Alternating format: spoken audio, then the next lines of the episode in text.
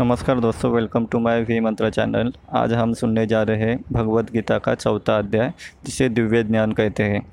श्री भगवान बोले, मैंने इस अविनाशी योग को सूर्य से कहा था।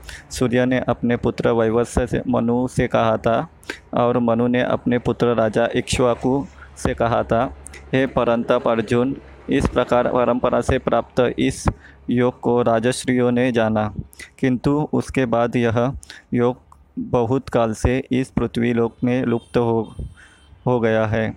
तू मेरा भक्त और प्रिय सखा है, इसलिए वही यह पुरातन योग आज मैंने तुझको कहा है, क्योंकि यह बड़ा ही उत्तम रहस्य है, अर्थात गुप्त रखने योग्य विषय है। अर्जुन बोले, आपका जन्म तो अर्वाचीन अभी हाल का है और सूर्य का जन्म बहुत पुराना है। अर्थात कल्प के आदि में हो चुका था।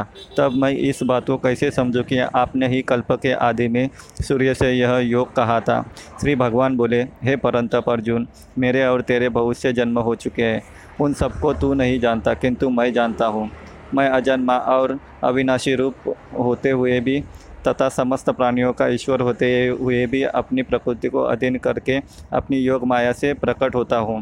हे भारत, जब जब धर्म की हानि और अधर्म की वृद्धि होती है, तब तब ही मैं अपने रूप को रचता हूँ, अर्थात साकार रूप से लोगों को सम्मुख प्रकट होता हूँ। साधु पुरुषों का उद्धार करने के लिए पाप कर्म करवाने करने वालों का विनाश करने के लिए और धर्म की अच्छी तरह से स्थापना करने के लिए मैं युग युग में प्रकट होता हूँ। हे अर्जुन, मेरे जन्म और कर्म दिव्य अर्थात निर्मल अलौकिक है। इस प्रकार जो मनुष्य तत्व से जान लेता है, यह शरीर को त्याग कर फिर जन्म को प्राप्त नहीं होता, किंतु मुझे ही प्राप्त होता है। पहले भी जिनके राग, भय और क्रोध सर्वथा नष्ट हो गए थे और जो मुझमें अनन्य प्रेम पूर्वक स्थित रहते थे ऐसे मेरे आश्रित रहने वाले बहुत से भक्त उपयुक्त ज्ञान रूप तप से पवित्र होकर मेरे स्वरूप को प्राप्त हो चुके हैं। हे अर्जुन, जो भक्त मुझे जिस प्रकार भसते हैं, मैं भी उनको उसी प्रकार भसता हूँ, क्योंकि सभी मनुष्य सब प्रकार से मेरे ही मार्ग का अनुसरण करते हैं।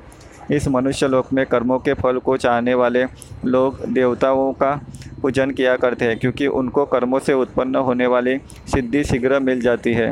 ब्राह्मण, क्षत्रिय, वैश्य और शूद्र, इन चार वर्णों का समूह, गुण और कर्मों के विभाग पूर्वक मेरे द्वारा रचा गया है। इस प्रकार उस सृष्टि रचनादि कर्म का कर्ता होने पर भी मुझ अविनाशी परमेश्वर को तू वास्तव में अकर्ता ही जान। कर्मों के फल में मेरी स्पृहा नहीं है, इसलिए मुझे कर्म लिप्त नहीं करते। इस प्रकार जो मुझे तत्व से जान लेता है, वही वह भी कर्मों से नहीं बनता। पूर्व काल में मुमुक्षुओं ने भी इस प्रकार जानकर ही कर्म किए हैं, इसलिए तू भी पूर्वजों द्वारा सदा से किए किए जाने वाले कर्मों को ही हर। कर्म क्या है और कर अकर्म क्या है? इस प्रकार इसका निर्णय करने में बुद्धिमान पुरुष भी मोहित हो जाते। इसलिए वह कर्म तत्वमय तुझे भली भांति समझा कर कहूँगा, जिसे जानकर तू अशुभ से अर्थात कर्म बंधन से मुक्त हो जाएगा। कर्म का स्वरूप भी जानना चाहिए और अकर्मण का स्वरूप भी जानना चाहिए तथा विकर्म का स्वरूप भी जानना चाहिए, क्योंकि कर्म की गति गहन है। जो मनुष्य कर्म के अकर्म देखता है और जो अकर्म में कर्म देखता है, वह मनुष्य में बुद्धिमान है और वह योगी समस्त कर्मों का, कर्मों को करने वाला है, जिसके संपूर्ण शास्त्र सम्मत कर्म बिना कामना और संकल्प के होते हैं तथा जिसके समस्त कर्म ज्ञान रूप अग्नि द्वारा भस्म हो गए हैं, उस महापुरुष को ज्ञानी जन भी पंडित कहते हैं। जो पुरुष समस्त कर्मों में और उनके फल में आसक्ति का सर्वथा त्याग करके संसार के आश्रय से रहित हो गया है और परमात्मा में नित्य तृप्त है, वह कर्मों में भली भांति बरतता हुआ भी वास्तव में कुछ भी नहीं करता। जिसका अंतकरण और इंद्रियों सहित शरीर जीता हुआ है और जिसने समस्त भोगों की सामग्री का परित्याग कर दिया है, ऐसा आशा रहित पुरुष केवल शरीर संबंधी कर्म करता हुआ भी पापों को नहीं प्राप्त होता, जो बिना इच्छा के अपने आप प्राप्त हुए पदार्थ में सदा संतुष्ट रहता है, जिसमें ईर्षा का सर्वथा अभाव हो गया हो, जो हर्ष, शोक आदि द्वंद्व से सर्वथा अतीत हो गया है।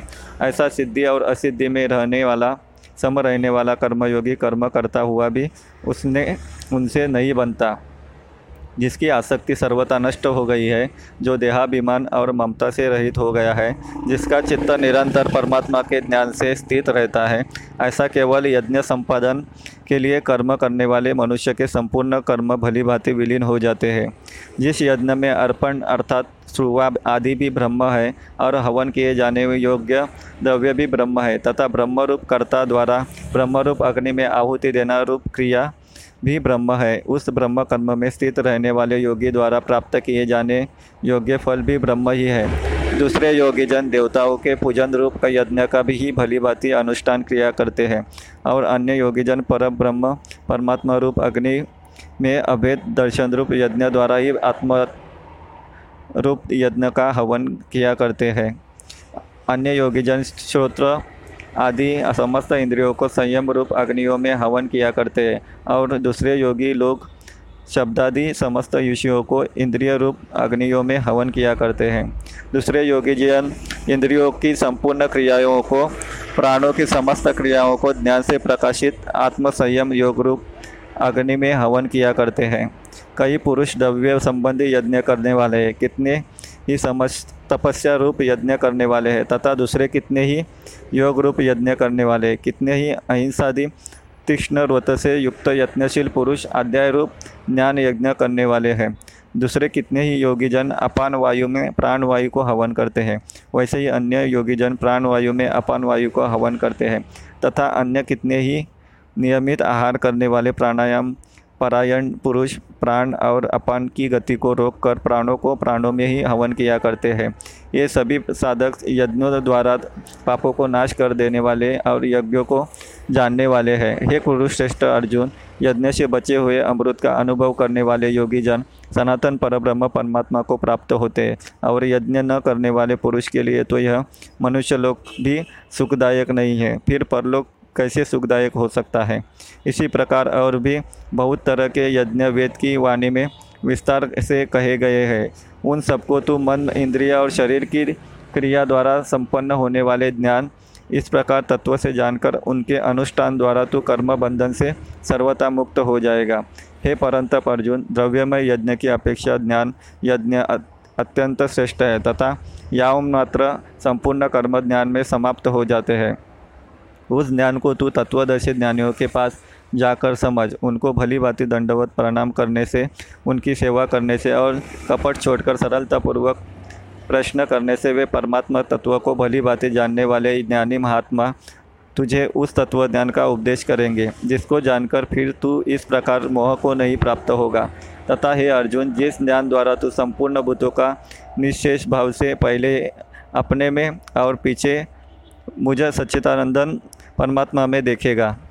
यदि तू अन्य सब पापियों से भी अधिक पाप करने वाला है तो भी तू ज्ञान रूप नौका द्वारा निसंदेह संपूर्ण पाप समुद्र से भली भांति तर जाएगा।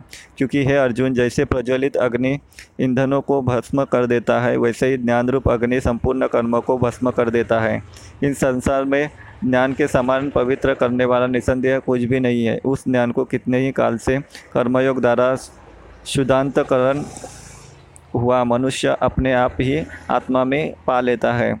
जितेंद्रिय साधन परायण और श्रद्धावान मनुष्य ज्ञान को प्राप्त होता है तथा ज्ञान को प्राप्त होकर वह बिना विलंब के तत्काल ही भगवत रूप भगवत प्राप्ति रूप परम शांति को प्राप्त हो जाता है। विवेकहीन और श्रद्धा रही संशय युक्त मनुष्य परम, परमार्थ से अवश्य भ्रष्ट हो जाते हैं। ऐसे संशय युक्त मनुष्य के लिए न यह लोक है, न परलोक है और न सुखी है। हे धनंजय, जिसने कर्मयोग की विधि से समस्त कर्मों का परमात्मा में अर्पण कर दिया है और जिसने विवेक द्वारा समस्त संशय को नाश कर दिया है, ऐसे वश में किए हुए अंतकरण वाले पुरुष को कर्म नहीं बांधते। इसलिए है भरतवर्षी अर्जुन, तू हृदय में स्थित इस अज्ञान जनित अपने संशय का विवेक ज्ञान रूप तलवार द्वारा छेदन करके समत्व रूप कर्मयोग में स्थित हो जा और युद्ध के लिए खड़ा हो जा। इस तरह चौथा अध्याय था दिव्य ज्ञान का। आपको कैसा लगेगा कमेंट में ज़रूर लिखना और मुझे फॉलो करना और बहुत सारी जानकारी मैं आपके लिए लेके आऊँगा। Thank you